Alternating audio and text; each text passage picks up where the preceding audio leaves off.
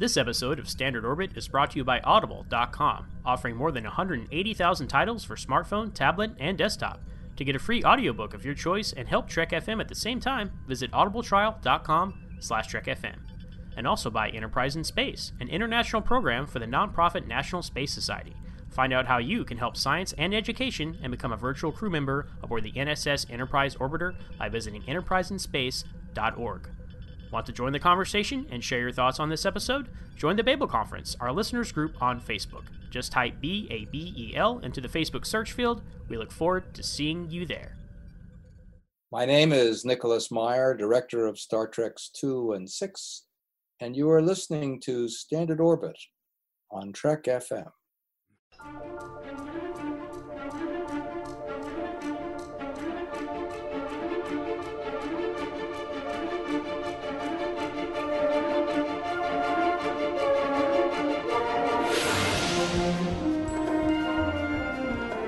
Risk is our business. It's like nothing we've dealt with before. My golly, Jim, I'm beginning to think I can cure a rainy day. I can't change the laws of physics.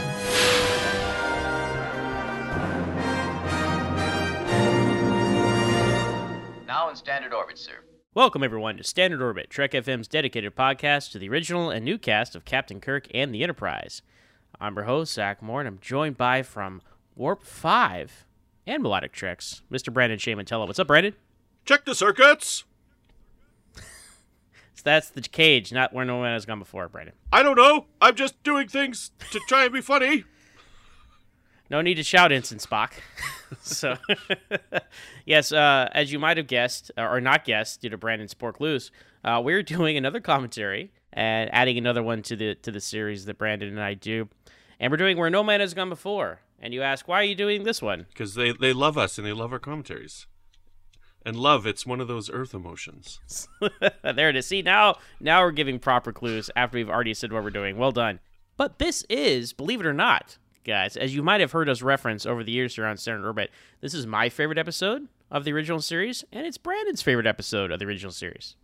It is. I really love this episode, and it's uh, it, it's kind of interesting. I was actually quite surprised to find out how few people put this episode up high on their lists like you and I do. Like I I almost never see this in even top 10 lists. Yeah, it's interesting. Maybe it's because it's different, but you know, we'll get into that in our commentary obviously as we talk through it, but uh, but yeah, definitely uh, obviously in our top 10 list mm-hmm. it's our number one yeah so anyway guys uh, there are many ways to watch along with us you can queue up your laser disc or your VHS or your DVD or your HD DVD or your Blu-ray or your streaming service right now. As of this recording, you can watch on CBS All Access if you're in America, uh, Netflix, Hulu, all kinds of ways to watch this episode. Or if you just want to listen along, that's cool too. But if you want to sync us up and watch along with the video, uh, set your counter to zero zero zero zero zero zero. Destruct zero. Destruct zero. and uh, we'll count you down three, two, one. We'll press play, and then we'll get right into it. Are you ready, Brandon? I was born ready, Nick. All right, here we go. Three, two, one.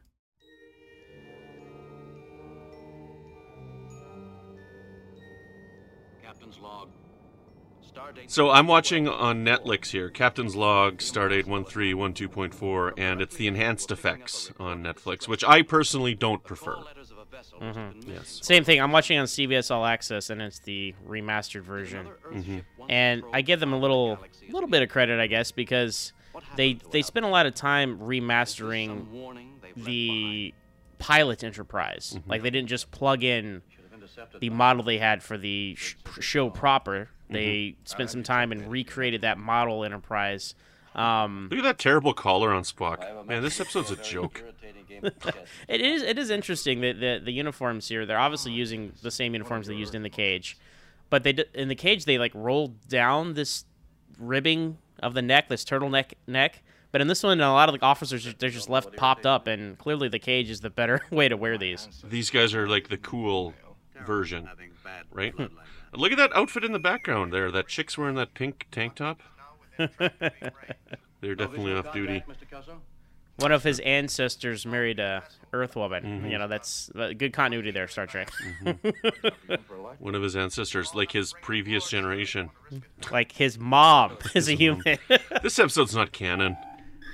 so look, look at this uh, reflection on the table there when Kelso's talking to them. It's mm-hmm. clearly the white screen they're looking at on set. So something I thought they might have tried to correct and remastered, but mm-hmm. they, you know, remastered infamously. No time, no money. Whatever they did above and beyond, like the like the clock and the countdown and all those sorts of things, non-space effects, was above and beyond by Mike Okuda and his team. So mm-hmm. not going to criticize too much on that. Awesome. So here we are. We don't have a red shirt on Scotty, but he's got the right engineering logo, which I always think is really cool. Now, how long did it take you to figure out that these are two different shades of shirts? I don't know. I, I think I always noticed it. Well, I don't know. Maybe watching it as a kid, like on like a VHS recording off a TV broadcast, as I did for many of these episodes, it was not very evident mm-hmm. that there were three shades. I thought like, okay, well, there's like green, mm-hmm. yellowish, and there's bluish. But now, obviously, now that everything's been remastered and the colors are more vibrant, the the, the difference is very clear. Like the command track has the uh, gold, and the you know the engineering operations division, which would become red, is tan. So anyway, I just skipped the intro. Is that okay? Its five-year mission. no, that's not okay. No, I'm just kidding. Strange.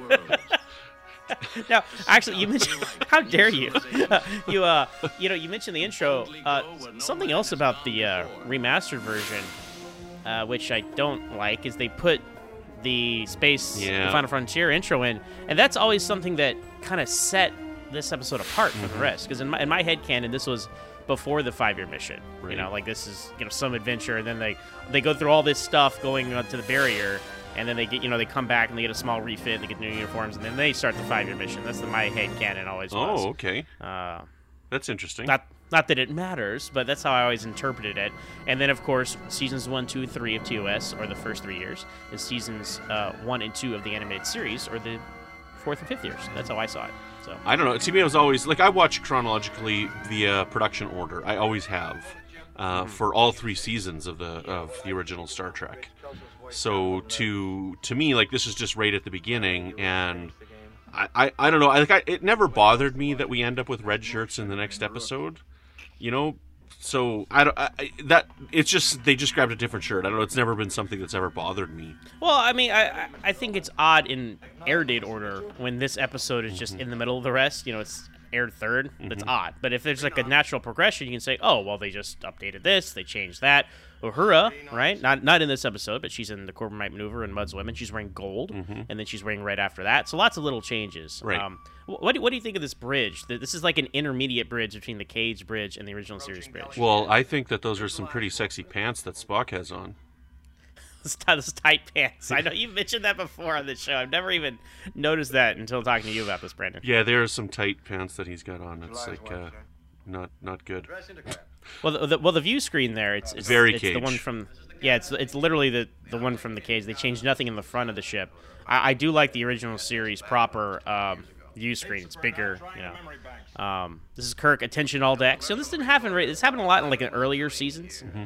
You know, even in TNG, it was like attention all decks, all divisions, right? Mm-hmm. But later, as as the show goes on, they don't do these ship wide announcements. Mm-hmm. It seems. See, what I love about this episode is I love the history that's built. Like we we we've got this reference to this other ship already. That's like you know pre-Federation. It's gone on this Valiant, mission and yeah. been lost. You know, I, I I think that's probably my favorite aspect of this episode and why I like it so much is the history building that it does right from the get-go. Yeah, the, there's there's a lot of universe building here, establishing how long we've been in space and that sort of thing, and, and beyond just uh, universe building. Uh, this being the first episode with this crew, or at least most of this crew, right? There's not like, hello, I'm. s- I mean, we just met these officers, as I say this, right? Uh, but Spock and Kirk know each other. Mitchell and Kirk go back years. Like, it's interesting. You kind of just jump in to these established characters doing their job, and it's not every other Star Trek show has been like, hello, I'm the new character. We're on the new ship, and I'm getting used to this and that. Da da da da da. This one is just. It might have been a product of you know 60s TV, right, where everything could be, in theory, just you could watch anything in any order. Um, and and aside from the aesthetics here, right, you really could watch this in any order. Right. And you know, I watched this episode and I get the impression that these characters have worked with each other for a significant period of time already at some point in this mission. And you know, like we get the first episode of Discovery and they're like, we've worked together for seven years, and the way those people are talking to each other and interacting with each other, there is no frickin' way those people have been working together for seven years, like they tell us. That is Mm-hmm. Right. Not a camaraderie of any kind, and it's really, really poorly written if they're trying to convey that these people have been together for seven years. And this episode does backstory and relationships perfectly. Yeah, I 100% agree with you. Even later on in, in the uh, conference room scene, Dehner says something like, "This is a man you've worked with for years." You know, so you, you don't know how long they've really been together on the on this ship. But you're absolutely right. You buy it. And, you know, to talk about the, the guest stars here that, that sell that, you know, uh, Dehner uh, is uh, you know, uh, Sally, Sally Kellerman. Kellerman. I got to meet her. I'm Uh, pointing up at my flag. I have her autograph up here. I got to meet her in Vegas. So she's great. She's like the newer transfer. So she's like your I don't know. Not that there's a point of view character here, but you know she's kind of the newer element to, Mm-hmm. to this established crew. But Gary Lockwood, right? Mitchell, you know, Kirk's best friend for years. You know he is so comfortable in this role. Mm-hmm. Uh, you, you you buy this guy works in space, and it's so funny because you know just a couple years later he's in 2001: A Space Odyssey Mm-hmm. as a similar kind of character. So Yeah. That part there, too, when he's relaying the messages, I find really creepy, and it still works for me when Spock's like, no, I must have read that wrong. You know, because what I interpret is that he's not actually hearing an, a captain's log like we hear, right? Because he's got to interpret it. So I'm guessing like it's some type of computer code that he's able to decipher. That's how I've always interpreted it. Oh, interesting. I never, uh, never looked at it that way. Mhm. That's so cool about these. So there's so many things when you. I mean, this is our favorite episode. We're rewatching it. We're seeing all new angles or things to notice and talk about. Yeah, So. yeah. But What- yeah, What, do you think of uh? What do you think of the, all the goosenecks on all these consoles? The gooseneck uh, monitors. I, I kind of like them. Me too. Like I, I think we've talked before about how much I love the set design of the cage, and I like the muted colors of the cage. I understand why they changed it, uh, but I like that it, it, it's 60 sci-fi, but it, it does fit with what's going on. So I don't know. I like it. I think it's cool, and it's Force fiddle of some kind. Shouty Spock. Shouty Spock. And then uh, here we go. We got with the. Uh, this is where they find God, right? No, this is not the Great Barrier. This is the Galactic Barrier. Oh. It, it, it is funny. I know you're joking around, but a lot of people get these confused. And I'm like, I, you know, there. It makes sense to me. Like, there's something in the middle and there's something on the edges, right? So, you know. Anyway, Neither makes sense. density negative, energy negative. Neither makes sense to me. I don't know. Well, I mean, is there?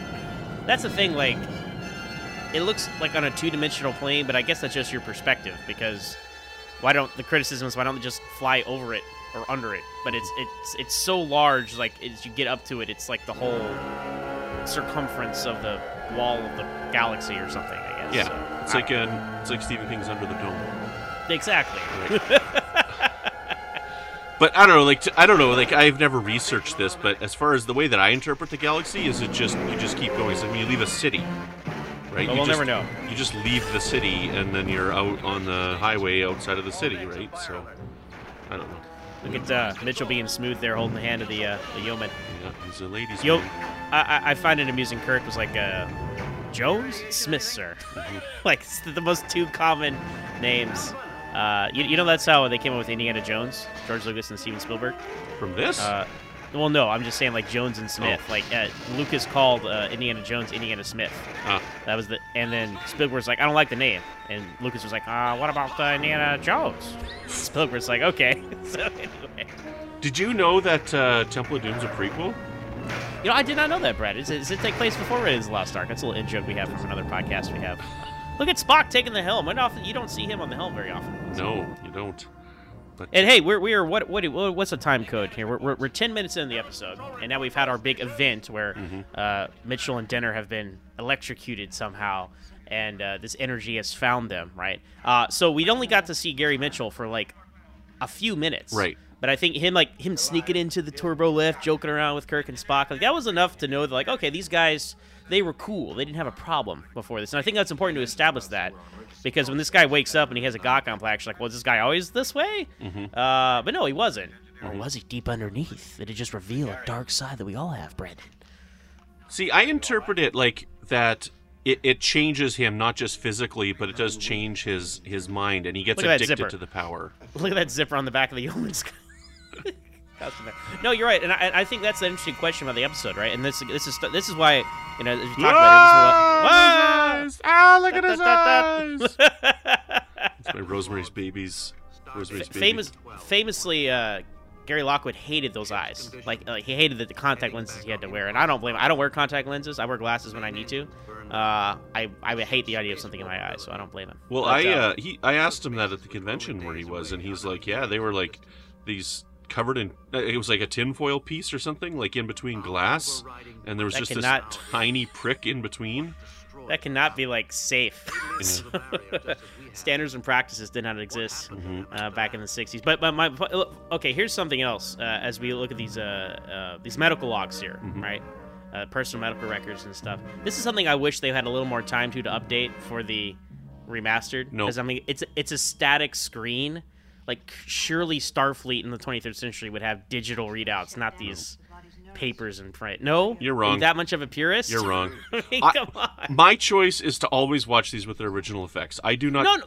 I'm I I like the original effects too. I'm saying if you're gonna do it, just go for it because unlike Star Wars, Star Trek, both versions still exist.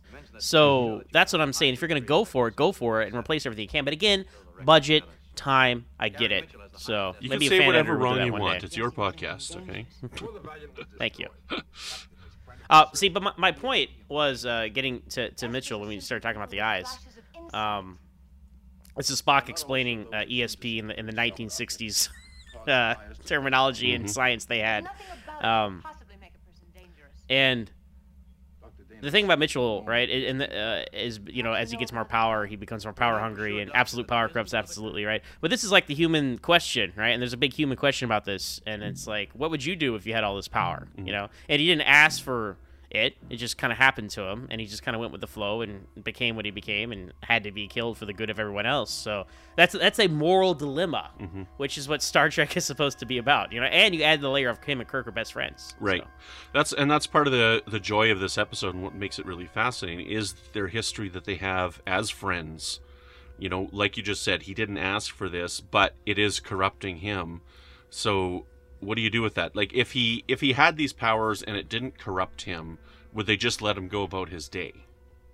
Would he just be like I don't know, a Q, basically almost a Q on board a ship if he was still not corrupted? I don't think that they would just let him do that. Well, that reminds me of Hide and Q, right? Mm-hmm. For a brief moment where Riker has the Q powers. It, it is not not a remake of this episode, but there are shades of it in there. Speaking of Mm-hmm. TNG, they just mentioned Deneb 4, which is, you know, the, the, the uh, planet they go to in Encounter at Farpoint, Farpoint. So, interesting. On the farthest reaches of the known galaxy. Yes. But not as far as the galactic barrier. Mm-hmm. So, So I, I at that same convention I got to ask Gary Lockwood about working with Kubrick and he like I asked him is Kubrick really like a- as crazy about the takes and whatnot and is he a very hard difficult person to work for and he's like he got all upset and said I remember that. Yeah, Yeah. that was at uh, STLV 50. and Yeah. without saying it he like said no it's just uh Shelley Duvall who's like lying basically but he didn't say that but he like you could clearly tell that that's what he was intending which was kind of weird Now, um, this is a great scene between the two guys here. Again, Gary Lockwood brings his A game. William Shatner. These are both like uh, you know A list guy and A list stars. You know from the '60s as far as television goes. Because Gary Lockwood he starred in The Lieutenant, which is a previous Gene Roddenberry show. That's how he got this gig on, on Star Trek here. Um, important lines here, right? Lockwood's talking about like uh, Mitchell's talking about. Uh, hey, watch out for Lieutenant Kirk, right? He's a he's a stack of books with legs and that kind of thing. And I think that's an interesting thing that everybody forgets about Kirk's backstory. I I see the evolution of James T. Kirk as like he was like a square rule following guy, and as he kind of lived life, he saw like okay, we're like I can't be so strict. I got to bend the rules here. I got to bend the rules there. Where and then he, but he has this reputation as like this this roguish rule breaker at every opportunity, established more by the movies and then really hammered home in the Kelvin timeline movies. Yeah. Uh, and I I think it's more interesting to have like this guy was like just a you know, no more of a rule breaker than a normal captain. In fact, maybe a little too much hardcore about the rules back in the day. And as he grew and learned the intricacies and shades of command, he became more, you know, like, all right, let's operate, let's let's operate outside the letter of the law, but for the spirit of the law. Um, and, and you know that Picard is arc is the reverse, as we see in Tapestry. You know, um, Picard starts out as the roguish rule breaker and then becomes the you know um, st- stoic man of the law, right? That we see. So anyway, that that's my take. That's the scene where that establishes that, and that's my view of the evolution of Kirk as a character. He wasn't always this you know uh, uh, uh, devil may care guy. So This part here too, uh, I want to draw attention to the screen. Creepy. What the music, like Alexander Courage's music in this, is just outstanding. This is probably my favorite score for the original Star Trek. You know, I had that original GNP crescendo release that had Mm. yeah, the cage with the cage and the Warman I was going before. Yeah, oh man, I that was the one I listened over to and the over. most. but when it turns and that sound happens, oh, I just love it. It's so spooky and it still works. So Yeah, uh, it's it, it's it's head- eerie. It's effective. head canon. So is that uh, Carol Marcus that he's talking about? Oh, the blonde lab technician. Yeah, you know, uh, it could be her. It Also, could be Ruth from Shore Leave. Um, also, could be uh, the doctor from the Deadly Years, uh, Janet Wallace, I believe. So there are lots of, you know, just and see. Okay, just because Kirk had a lot of girlfriends doesn't mean he was just a crazy, rule breaking, womanizing guy, right? He just, was, you know, was a popular guy and Could have got been along well Janice with the Lester. ladies. You know, been Lester. Could have been- well, she wasn't a blonde; she was a redhead. Well, she might have dyed her hair red Very true. So, um, or dyed her hair yes. blonde. that is, that is a classic. That is a classic head headcanon thing as well. I'm sure. I'm sure there's a novel out there that dives into that because there's a novel out there that dives into everything related to the original series.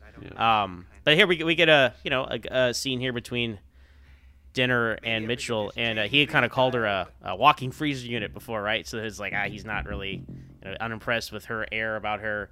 Uh, or at least perceived air of you know uh, a professionalism or, or whatever you want to call it. it. It rubs them the wrong way, right? But but you know they're kind of you know connecting here because she finds him interesting what's going on to him, right? Right, because she's a scientist. She's good at her job, Mm-hmm. and she wants to figure out what's going on. And she had it happen to her too, right? So, so But, that, she- but yeah, but she yeah that's the thing. It just it just took a little longer to happen to her. So I, I don't I, I don't think that was a cheat. Like I think maybe that is that's a great point, Brandon. I think that kind of is why they're kind of more drawn together um, throughout this episode as she starts to kind of go over to quote unquote his side thing. and she and might be he- feeling changes happening, right?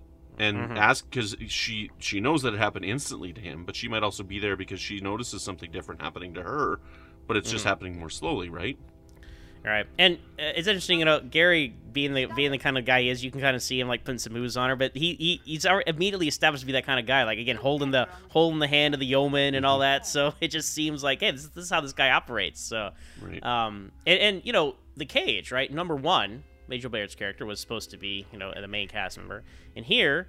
Even though Doctor Dehner does not go on to be a main cast member, she is basically the, the second Doctor on the ship. So I, so I think that's you know really cool that we have a, a strong female character having such an essential role in this story. And you know, Doctor Piper is a nothing character. He's there just to, to fill the role of the quote unquote ship's doctor. I think it would have been more interesting, especially knowing that this is a one episode thing, if Doctor Dehner was like the ship's doctor. You know, okay, just like yeah. because because why have you know I know she's like the psychiatrist psychologist, but you know what I'm saying? Yeah, yeah, totally. Yeah, that would have been interesting. I, I kind of think figured you were going that way when we were talking about it, because yeah, we never see Piper again, and you know, it's not Boyce, right? Right. So it's not Boyce from the cage. So, but uh, yeah, she could have been. She could have been the main doctor on the ship, and then e- even still, then nothing changes. Right, because we have to replace her We the gotta- next episode. place anyways. Yeah. Well, DeForest Kelley, you know, uh, uh, he kept turning it down. Uh, uh, Gene Roddenberry wanted him uh, to be the uh, to be the Doctor. Either he was turning it down, or the networks were saying no because he was known for his villain roles. Um, uh, I'm not entirely sure off the top of my head as we talk about this, but eventually they got their guy because uh, DeForest Kelley was always Gene Roddenberry's number one choice to be the Doctor uh, on Star Trek, and it, it- his instincts proved correct. So. Do you know the only other episode that DeForest Kelley wasn't in, other than this one, and not There- including the cage? Well, there's two actually, Brennan. Yeah. So there's this one and the cage, and Well, there's two other ones. This is where we out. and Brandon and I like to out trivia each other. yes. Do you know the other There's- episodes? Yeah, there's uh, Errand of Mercy, Yep. and What Are Little Girls Made Of? Another Yep. favorite episode of ours. So, Yep. which we We also did did, a a com- commentary of the Robert, Robert. Bloch episodes, the Robert Bloch trilogy. Look at this, look at Kelso coming in here. Oh, I'm sorry, I'm sorry. I, I think we mentioned that McCoy trivia uh, when we did uh, what are little girls made of. we probably did. It's it's interesting because you don't you don't think about you just you just think he's there all the time, you Right. know, and he almost is. So. And that, that is, I will say, that's the one thing this episode is missing. It's missing McCoy. Uh, I kind of like it though, but it, again, that's part of the reason why I like this so much. Is it's this prehistory to the show, and and Mm-hmm. it- that's why I love it so much. You know, because the it, the world was built upon this. I mean, all the Star Trek series had characters come and go throughout them. You know, except for really TOS, right? They kind of had the Yeah. established crew. Like, I guess, yeah, Chekov comes, but I, as much as he became a main character in the movies, he wasn't really in the original show. You know, Nichelle Nichols was always there, but I never, I never considered her a main character because she doesn't have a lot of lines or a lot to do in the 80 episodes. It was really, to me, when the movies came around that those two characters became main characters. You know, does that make sense? No, I follow you. And they were, I mean, they weren't never in the opening credits. You know, Mm-hmm. uh, they were just actors that you know the crew liked working with, and for some familiar faces. I mean, they were there, and all their lines were interchangeable in eighty-five percent of the episodes. You know, Mm-hmm. occasionally Uhura got some stuff to do with singing. Chekov got some Russia jokes. Sulu got some stuff with swords. You know, and Scotty, you know. Uh, the the honorary member of the big three, you know, he, he had a lot more to do, but but yeah, you're you're right, and Well, uh, like McCoy that- and Spock were interchangeable as well. They weren't really important. I mean, like look at Generations. You can just throw in Chekov and Scotty. All right. All right. Moving on from that. Uh, so the, the, the last scene was interesting. That we start to see it establishes, you know, that Gary, you know, he's he's not only reading at an incredible rate, he's retaining at an incredible rate, and has a photographic memory at this point. And he's mm-hmm. also ha- really showing off his ESP um, because he saw a problem that no one else saw. And, and mm-hmm. now it's it's becoming like all right we got to talk about this because this guy has powers beyond our understanding. right, right. I think that's pretty fascinating as well because it, it, it's it, it, he's not selfish at this point, right? So he's mm-hmm. not looking after himself. So the power is changing him. Right? It didn't change him right away. While the physical manifestations were quick, internally it took a while for him to become you know, a supervillain or whatever you want to call him. Right? Mr. Scott, would you repeat what you just told us? There's Scotty. An hour ago, the bridge control started going crazy. Yeah. Levers shifting by themselves. Sulu and Blue, by the way. So Sulu, um, the first Star Trek character to wear blue, red, and command gold. I wear red in Mirror Mirror, of course, as a security officer, and wear gold in the um, TOS proper. The So majority of the rest. Abilities of mm-hmm. such magnitude. I saw some such indications. And you didn't think it worth mentioning? and now Dehner's trying to like defend the fact that you know A mutated superior man could also be a wonderful thing. superior I- uh, man could be a wonderful thing. Right, and I think the reason why she's defending so much is because she can feel the changes happening to her. Right, that's mm-hmm. always been my interpretation of it. She's like, "How are they going to start talking about me mm. when these physical manifestations start appearing on me?" So that's why I've always, because again, she's she's not really interested in him, right? Right, right at the beginning, she's curious about him because of the changes. That's how I've always interpreted this episode. So this is Sulu uh, explaining the math. Uh, I really I haven't done the math on that, but if you had a penny and you doubled it every day, would you really be a millionaire in a month? Yes, I needed. yes. If you had that, if you had hundred percent interest, you'd be a millionaire in a month. Yes. Yeah, I think it's less than a month actually. Hmm Oh, this episode's so good. It's true, and I I love how the, they, they have the conference here, but then Spock stays behind. And this is, you know, as as a prehistory of Star Trek, this is the episode that really Spock and Kirk become, you know, friends in because Kirk's lost his best friend, and now Spock and him kind of bond over this. Right. So I he love calls the- him Ji- calls him Jim in this scene. Yeah, I love this set. Like we never ever see this again, right? But this is such a This cool, is the cool looking conference room Yeah. set. Absolutely. They got this weird like tent topper over top of them or whatever. So I don't know where they would have filmed this or what they would have done. But was this in the cage? This set? Uh, there is a there is a briefing room set in the cage. They probably just painted these red stripes on it, but I, I'm pretty sure it's the same set. So um, this is this is a classic TV thing, right? A blocking the actors. It's like they're having a conversation, but why aren't you looking at each other? You know? Because he's looking out the window. He's he's pensive. Mm-hmm. Pensive Kirk. That's what the T stands for. Is pensive. Right. Well, I thought it's R, James R. Kirk, but we'll get into Oh, that. That's a joke. And so, so this is this is pure Spock right here. He's like, kill Mitchell while you still can. You know, I'm like, this is this Spock. See, and this is what, and I'm gonna just a slight aside on like modern interpretations of Spock annoy me. Um, Spock is an interesting character and became so iconic because he has a different worldview. He has different thoughts. He has different. He has feelings, but he controls them. He looks at things differently. He's not just a guy with pointed ears and funny eyebrows, right? He is he is a different character, and that's what he brings. And I feel like in all the modern interpretations of Spock in the Kelvin timeline movies and Discovery, like they make him just like, what if Spock was like emotional and stuff, man? I'm like, okay, well, that, but no, like, like, like the the characters established this. Like, what other crew member is gonna be like, all right, we need to kill this guy? So, well, that's great. He's like, yeah, well, that's the logical thing to do, right? Yeah. Like, that is what makes Spock Spock. Moments like this, and that, and that, off the jump, that establishes who this character is. Now, in the cage, yeah, he hadn't been rolled to five, but now, other than shouting and a little more bushier eyebrows, he he is this the, almost the fully formed Spock that we know. You know, you know what I'm saying there, though, Brandon, about the mm-hmm. the the need people seem to have to like let, let's let's look at a different angle of Spock. Well, no, then he's not. To me, he's not Spock then. So. So what you're saying is we need a, a dark prequel origin story for Spock.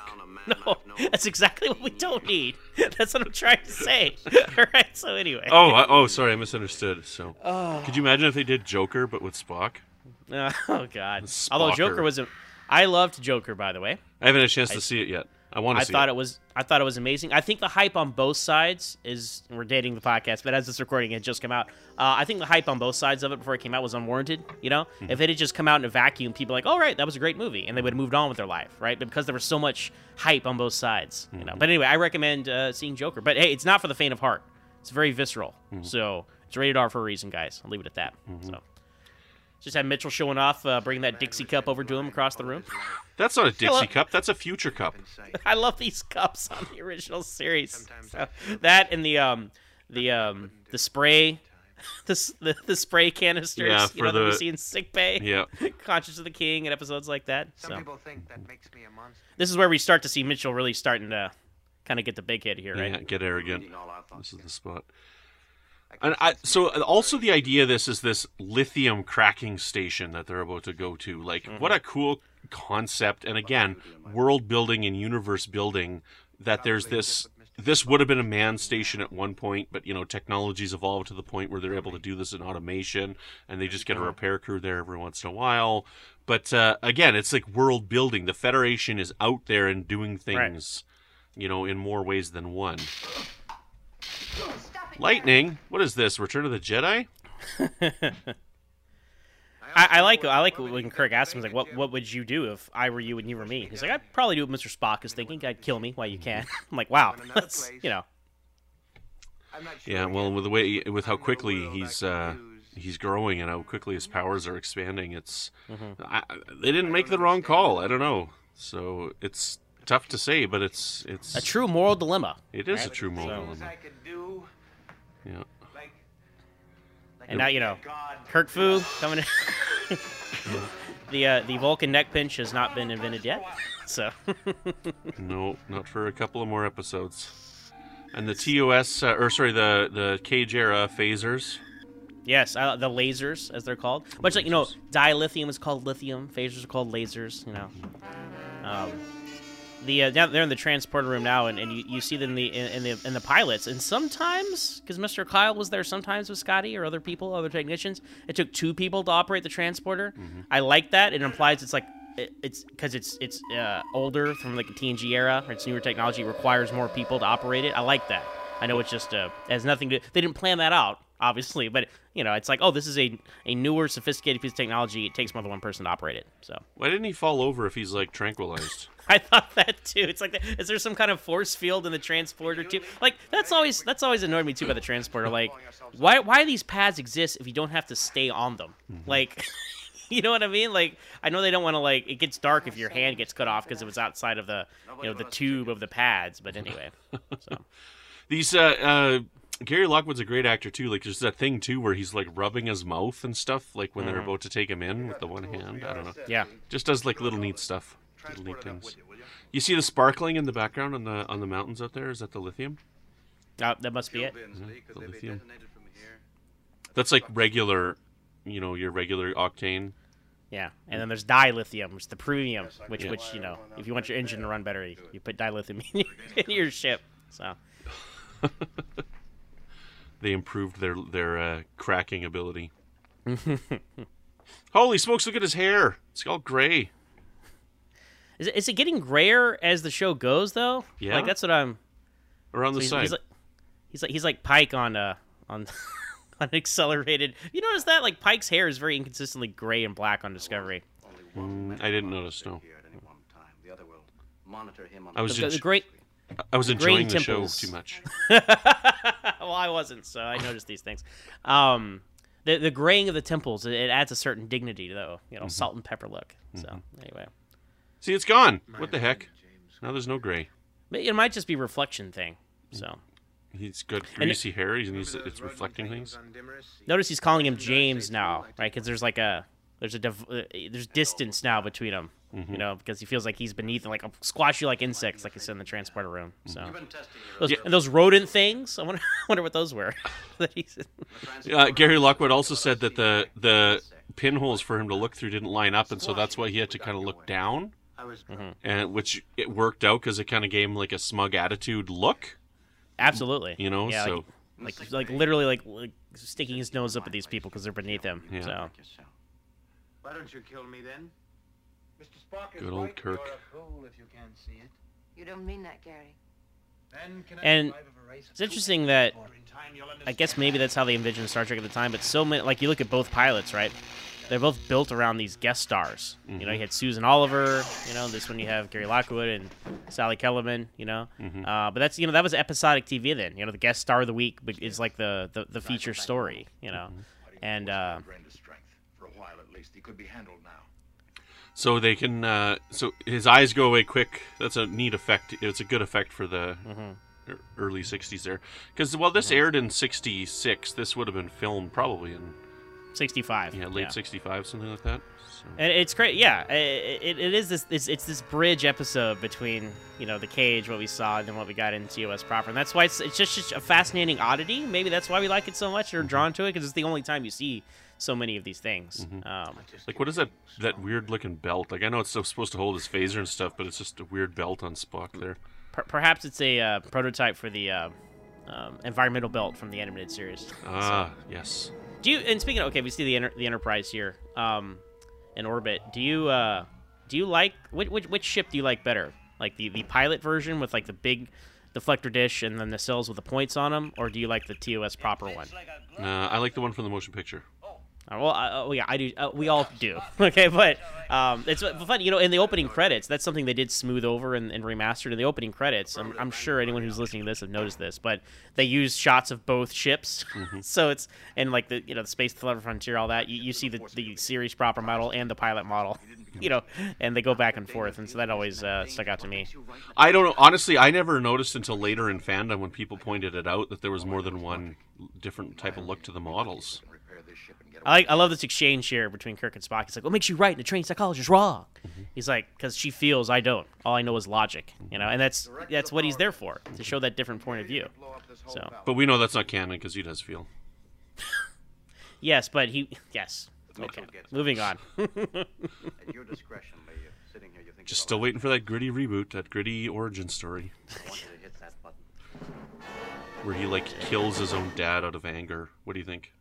Kills Sarek. I I don't think I I don't. You know, I'm sure they'll get there at some point, Brandon. But Note commendations on Lieutenant Kelso and the commendations. In orbit above Kelso and the the engineering engines staff here for Enterprise doing a bang-up job. regenerated. hmm Well, I gotta say, like- party is being I'll give you a commendation for your podcast here. Oh, thank you. Yeah, for Does having that, does that mean I'm gonna get strangled by Whatever he's become, a cord from behind me? Accommodation for having great guest stars on, great guest uh, gu- guest hosts. But see, you're you're I'm William Shatner, and you're Gary Lockwood. Yes. And unfortunately, I'm gonna have to kill you for the No, for this is over. I'm Elizabeth Dehner. Now, Dr. Piper made us Well, you have to die too. So- together. If he should try to stop she she look at her. She's like hypnotized by him now. Mm-hmm. You know. And I, I like your theory of like it's it's the power that's like drawing them together, Right. or changing her point of view on things. You're right. His hair is grayer here. Yeah, see? Interesting. Station seems to be running fine. And now he's gonna kill him. Oh, poor Kelso. You you left us too soon. I like the big communicators. Kind of proud of the job we've done. They look like just if you took the case off the TOS communicators. that's what they look like. That's like the iPhone 112. Flip phones are gonna come back in style, guys. Yeah, 23rd century. flip iPhones. I flip phones. I flip phone. You're leaving with the ship, Doctor. He is not evil. I gave you an order, Doctor. You should have killed me while you could. But is he evil, Brandon? Or is he... Uh, I, I think that he became evil. Like I think that there would be there would have been no way to save this guy, in my opinion. So when I watch this episode, there's no way to save uh, Gary Mitchell.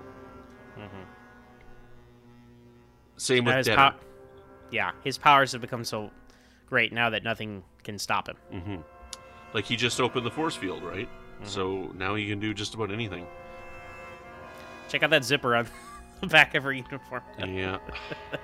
But hey, women wearing the pants, right? And the pilots. I think that's great. Mm-hmm. I think much like in the movie era, it should be optional. Sometimes Uhura has a skirt, sometimes she has pants, you know? Mm-hmm. So And there she is. See, she's felt the change the whole time. they use they use that shot so many times in the closing credits Mm-hmm. you know, of, the, of the slides. Here, Dr. Piper finally doing something. What does he give him? Some some pill. For what? It, it's funny because they, they had they had established the hypo spray earlier. You know when they inject Mitchell, you think he would just go up to Kirk and go like shh, but they didn't know. He's you know, just an old country doctor. He's just an old country doctor. Just believes in pills. So you know, um, Paul Fix, he's in an episode of the Twilight Zone. Brandon, Uh, is he? He's in uh, I Am the Night, Color Me Black. Oh, I haven't seen that in I so long. That's season five, Yeah. isn't it? Uh, I, I I think so, perhaps. But he's like one of the townspeople there. That's a good episode. Uh, so mention that because we're big Twilight Zone fans, and obviously Shatner was in the Twilight Zone that helped him get this gig. Mm-hmm. And uh, Gary Lockwood was in the Twilight Zone, but he was in a Night Gallery episode I saw and not he, too long ago. Leonard Nimoy was in Twilight Zone. Leonard Nimoy was in Twilight Zone. George Takei was in Twilight Zone. See, look at this phaser. Like that's. I love this power. phaser. That is amazing. I'm shocked. You know, for a show that had to reuse stuff all the time, you think this would show up again, unless it was like destroyed or stolen between the pilot and the original series, right? Mm-hmm. Um, and that's what I really liked in Star Trek Continues. Uh, they bring back that phaser and use it like in the TOS era time because it's it's the phaser three. Um, Does this TOS. not? Sorry, interrupt here. Does this not look like the planet from the cage? It's exactly the same. They didn't change a thing. they, they just took those little singing plants down, but it's exactly the same. Absolutely. So, but remember, people were never supposed to have seen the cage, so they're like, we can reuse all this stuff. Yeah. And then, like literally six months later, they're showing. There's the they're showing background the from the cage right there.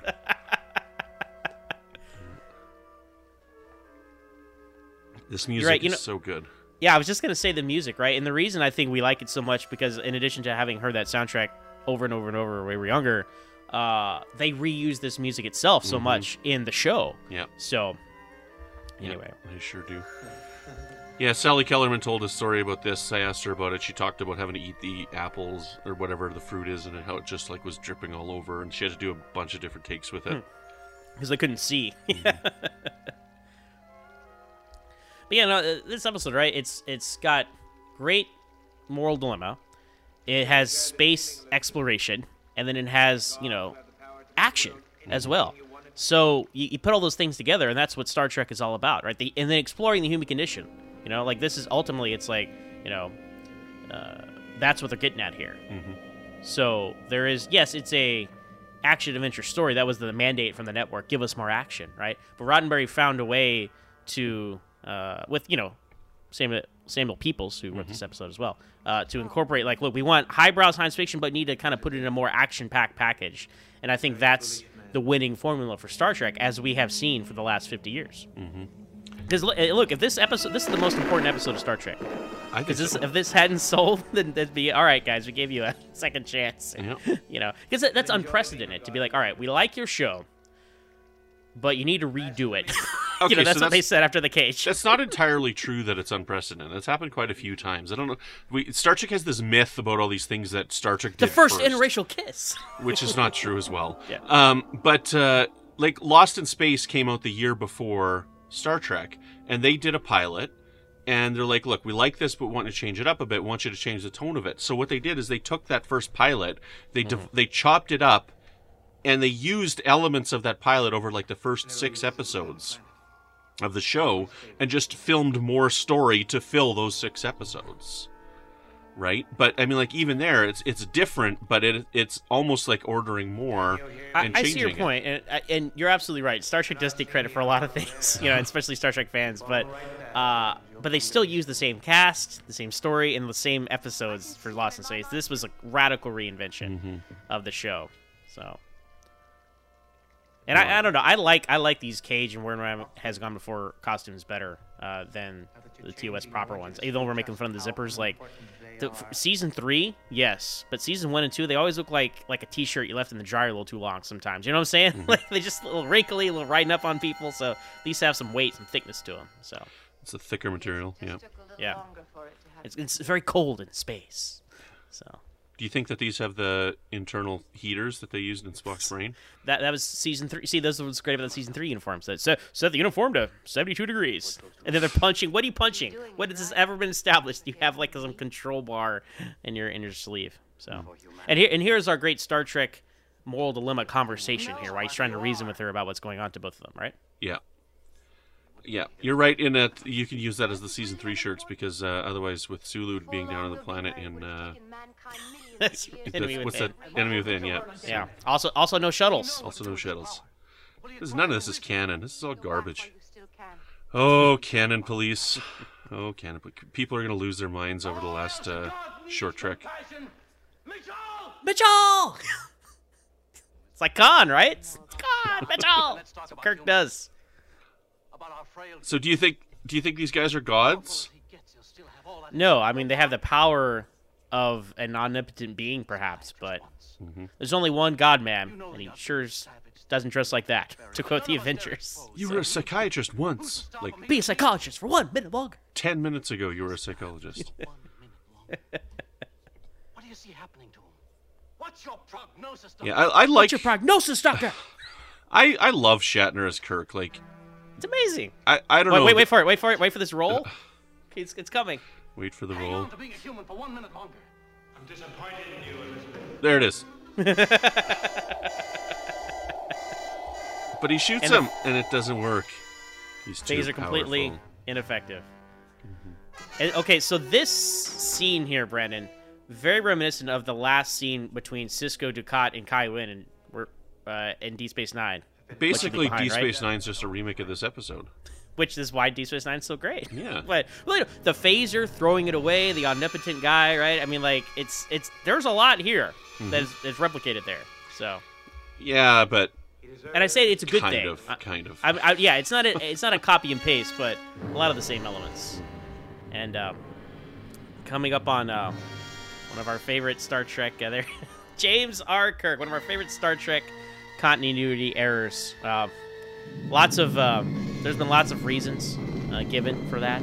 Uh, there, there, there is a comic, uh, there- there's a, a novel series about Kirk and Mitchell's friendship, and I believe there's an in joke between them where he says like, my, my middle name is Racquetball.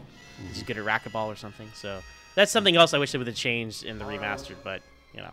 Yeah. I get it's hard to track like you know live action like, to make an R into a T like that would have been way too much time and effort. So I get it. Uh, I just think it's because they hadn't established the characters that well yet, because it's just the pilot. Well, yeah, yeah, that's correct, Brad. I'm just saying. I don't get how fans get so hung up on those little kinds of inconsistencies. Oh, I, I I, know it- some people do though. It's insane. I, I like talking about them. I, Oh. I do. I think it's fun to talk about, but it doesn't like. I don't hate things because of it. you know, but you're right. Some people get real hung up on that. like it's like nobody flips out because of Data being so emotional in the Look first at this. pilot. Look at Shatner. This is this is peak Shatner. This reacting to being forced to pray to Mitchell. What? God, Jealous God. if this god, or is it making us If all this makes you a god. Right. Anyways, most people don't complain about Data in Encounter Farpoint smiling and Class of '79, Brandon. Explain that. If they're if they're in 2364. He's really old. Here we go. Gonna get our, our our force battle now. Yeah. Just as exciting as all the end battles in Harry Potter. Like, I don't know. Like, would it would a modern audience like like your has your daughter watched this episode with you? No, actually, we we Okay. uh, actually I think she has actually. We've watched a few of the original. She doesn't really like the original Star Trek, so we just started with Next Generation. Um, but like, Like, I'm just curious if like modern you know audiences or even kids would look at this and be like, eh, whatever. because I think it's effective because of what they're doing, but I I, I, I get that it's dated. Yeah. You know. Yeah, it, I don't know. It doesn't bother me, but yeah, it's just it's not the it's not what you would get nowadays. Dun, dun, dun. Who is that? That's not This- William Shatner. This this is the look at this look at the Shat Fu. So great. Uh, but you're right. The stunt double game. This, Stunt this is double. classic TOS. Look at this. Look at these guys. They're Who just- are they? I think the worst is in Mirror Mirror when they have that high angle looking down in sick bay Oh. at Spock, and it's like some guy with just a thing put on his face. Mirror Mirror, also Space Seed as well. It's Yeah. tough. Like like re- remaster that. Use some CGI and like face replacement technology on that. no, then you get that nonsense in Terminator 2 when he flies off the thing, which looks terrible. Ah, look. Oh, here we go. See, Uh oh. comes back just for a second. He hesitates. hesitates For a moment, for a moment. James. but your moment is fading. No, I don't. I, I'm I'm content. We know what it is. It's just stunt doubles. Like Yeah, I know. you don't need it's, to. It's, it's part of the kitsch. Uh, It's, it's Yeah. fun. So. And getting a shirt ripped becomes iconic, right? So. How often does that happen? You guys should do an episode where you're like talking about. Well, how many times does Kirk actually rip his shirt in a battle? I ripped my shirt again. I if I'd I'd probably guess eight times. Okay, so so here I don't get this because would this really kill Gary Mitchell? Well, he was kind of weakened because of the electricity. Know? Sure, but Uh, he's got his power back. That didn't squish him. I don't think. Like it just Uh, well, sealed him maybe in. it did. I don't know. He- He's he has powers to like telekinesis, but is he indestructible? You don't know. So He would have to be very- squished by the rock in order to be dead. I, but I think that was a fair way to kill him off. You know, I, I didn't write anything better. it was it was Chekhov's rock, right? Because as you saw, you know, he, Mitchell had like teased the rock he was going to crush Kirk with. You know, so it was like, oh, I see. He set up that rock, and so you, you can't know what it feels like to be almost a god. You know, you, you don't. So you question, like, man, I, I I would hope if I was given powers like this, I would use them responsibly, right? But Um, supervillains are always more plentiful than superheroes. So I, I hate to correct you, but Chekov doesn't come until season two. it's a literary reference, Brandon. sorry to sorry to inject some culture into this. Yeah, but yes, we make I know. we make many references to Chekhov on Warp Five. So, From I would have been disappointed if you didn't make some joke about that. So. Come in. well, I'm happy I didn't disappoint. Mr. you. Spock here. No. So did she just die then? Like, why did she die? Yeah, because he zapped her. You know, it's like a video game where like the character has to like, you know, wait for you to finish your mission to go over and talk to him, then they die. That's what's going on there with Dehner. So. I like I like how he's got like it kind of bandaged up, you know, because yeah, you got- you got in a tough fight there. It's because Boyce isn't as good as uh, McCoy. McCoy would have healed him. Be it noted she gave her life and performance of Uh, similar to the end of the motion picture as well here, right? It's like list them as missing, or Gary as opposed, you know, they didn't ask what happened to him, that kind of thing. So yeah, two two guest star main character crew members, you know, big parts of the story, then they end up dying at the end, mm-hmm. much like motion picture. So Ask for what happened. he didn't ask her what happened to him. I felt for him too, right? That, that, so there's a, there's like an arc here for Spock and stuff. They're joking about emotions at the beginning, but like they have a moment of understanding, right? I believe there's some hope for you after all, Mr. Spock. And they have this shared look, and they're like, now they're gonna be friends. Spock doesn't Right? smile. This is a canon. But you know what I'm saying though? Like like like you've been saying that this proto TOS, like that's what that is. You Yeah. know, like this like if they if they were gonna write a prequel to TOS, this this would be great. I mean, they never would write it like this, Yeah. as we've seen, but this is perfect. So No, yeah, this is I love this episode so much. This is this is great getting to do a commentary for it and just talk about my love for this episode because this is my favorite episode of the original Star Trek. And if I grab one off the shelf, where no will, man's gone before, it will always be where no man has gone before. the cage. I'm reading. I'm I'm uh, telling you what the slides are. Oh, I didn't know. Where no one has gone before. They're gonna be mostly pilot slides here. Yes, The cage. because it was the first produced. I don't think we get anything else in this one, just those two. Uh, Oh, there we go, naked. Oh, now, the Naked or Naked Time. time. there you go. I never play this game, only with you. Wow, they they're- stayed on that one for a while, didn't they? Yeah. and then of course the cage. The menagerie. So, yeah, yeah. All right. Well, that was a lot of fun, Brandon. I uh, I enjoyed watching that. Any excuse to watch Where No Man's Gone before Yes. was a good because we could have talked about this for three hours, right? Because there's so many things to say. But but ultimately, I say what I always say: it's a great space adventure. It's a great moral dilemma. There's action. There's exploration. There's great acting, and it really sets the uh, the, the groundwork and the foundation for the characters that we come to love in the original series proper. And make you know and and Kirk and Spock, right? Like I Mhm. love their interactions here, and that kind of informs their relationship moving forward. So. Mhm. I don't know why more people don't love this episode. Like, it, it, it people don't hate it. Like, I don't hear anybody saying that they hate it. Like, you know, I, I like the alternative factor a lot. It's my number two episode for favorites. And people just rag on that episode all the time. Nobody rags on Where No Man's Gone before, but nobody champions it either, except for you and me. Like, I don't know anybody else who champions this episode like you and I do. If, if this episode is in your top ten list, please leave us a comment and let us know you are you are not alone. All right? but uh, yeah, and, and you know, even when people rank the pilots, you know, uh, like our friends over at Trek Geeks did a whole like we're ranking the pilots of all the Star Trek episodes, right? Where No Man Was Going Before was way at the bottom, Mhm. uh, and I just I don't get it. You know, I mean, to me, that's the it's it's where No Man Was Gone Before, and then I'd say Emissary, and then Broken Bow or Caretaker. I haven't seen either of those in a while, to be honest with you. I'm sure you'd say Broken Bow because of uh, being the Warp Five guy you are. I think Caretaker's better than Broken Bow. Mm-hmm. Okay. Fair Caretaker's enough. a good pilot. Caretaker is an excellent start to a show, which Yeah. quickly loses all its promise. and uh, and then of course Discovery. It's like uh, Vulcan Hello was at the bottom for me for the first episodes. So uh, I still hold that had they started Discovery with context is for kings, it would have been a much more intriguing show. Kind of interested you in the character, the ship, all that stuff. But they waited three episodes in and didn't really hook you with that. So that's that's that's my take on Vulcan Hello. So, what if Vulcan Hello and Battle at the Binary Stars were flashbacks throughout the first season? That would have been excellent. That's exactly what they should have done, Brandon. Like so, I'm not even kidding. So think so, because it's like because you're like, who is this? Who is this Michael Burnham character? What did she do? Oh, she did that. You know that kind of stuff. Um, And then we would have been like, that's not mutiny. we would have been more on her side. Yeah, exactly. But anyway, so you know, I mean, you could say there's like three different. Like, is it the man trap? Is it where no man's gone before? Is it the cage? Like, there's so many introduction points to Star Trek. But I always say, and- we're on the same page on this: production order is the way to go. Yeah. Uh, story wise, production wise, it all just flows, and it's interesting. You know, we're pointing out all these inconsistencies. It's fun to see how they kind of like settle in. You know, about I'd say about maybe nine or ten episodes in, like that's Star Trek at that point. And even before that, obviously, there's some great episodes like Where No Man Has Gone Before. So I, I coming up with our new episode titles. This could be Battle at the Lithium Cracking Station. Battle at the Lithium Cracking Station. there it is. Very good. Very good, Brandon. That and, and so shall it be said, so shall it be written. So, Brandon, thanks a lot for joining me on this commentary. These are always so fun to do together. Uh, if people want to find you out there on the internet, where can they find you? You can find me on Twitter at Brandon Mutala. Uh, I'm here on the network wrapping up my run on Warp 5 with Patrick. Our last episode is going to be 202. Uh, that's going to be our final episode. It's already recorded and everything, uh, but that is going to be our last episode for any crossover fans there. Um, you can find me over on the Fandom Podcast Network with my friends Chris and Tom.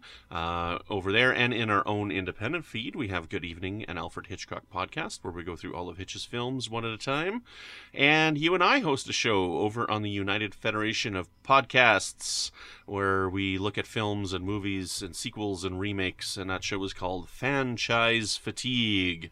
And we are neck deep in the Terminator franchise right now. And uh, we just had our episode on Terminator Salvation released. And uh, coming out this week, we've got our episode on the wonderfully underrated Genisys. Genisys? Genisys allowed as not. Genisys. Yes, this is Give great. me Genisys. It's a great. That was a great. Was that not a great discussion? That that was okay. As much as I don't like Terminator Genisys, that's how much I liked our discussion. Mhm. Uh, so uh, uh, we had a special guest for that discussion as well. Yeah, we had Max Hagel, who's on uh, tracks from the line and tracks from the edge here on the network. Uh, he joined us to talk about Terminator Genisys, and we had fun. That was, you know, uh, we found over there that the best episodes are the most divisive, divisive movies. Oh, you mean the worst movies? No, no, no, no, no. the, the good movies that you're wrong about. So Yeah. So so if you enjoy this little flavor of me and Brandon's back and forth here, check us out over on UFP and uh, on Franchise Fatigue. So, Mhm. but where No Man Has Gone Before isn't the only thing we're talking about on Trek FM this week. Here's a quick look at what else you might have missed elsewhere on the network. Previously on Trek.fm, Earl Grey. Okay, that's excellent. And it'll be interesting to see how we interpreted the topic because I know I may have interpreted it uh, maybe a little differently than others did. We'll see. Is this another time travel thing? No, I was I was gonna say no time travel for me as long as Jellico doesn't come into this. Sure. Okay, that's so we'll make Okay. that deal then. Awesome. I'm in. All right. Literary Treks. and you know the the stakes are are really big you know we'll we'll get there but you know this borg ship threatens earth and all this kind of stuff and it just feels like it, it's it's a lot of really comic booky over the top stuff that doesn't quite fit right with the novel that came before it and the novel that came after it if that makes sense Primitive Culture. A look at history and culture through Star Trek.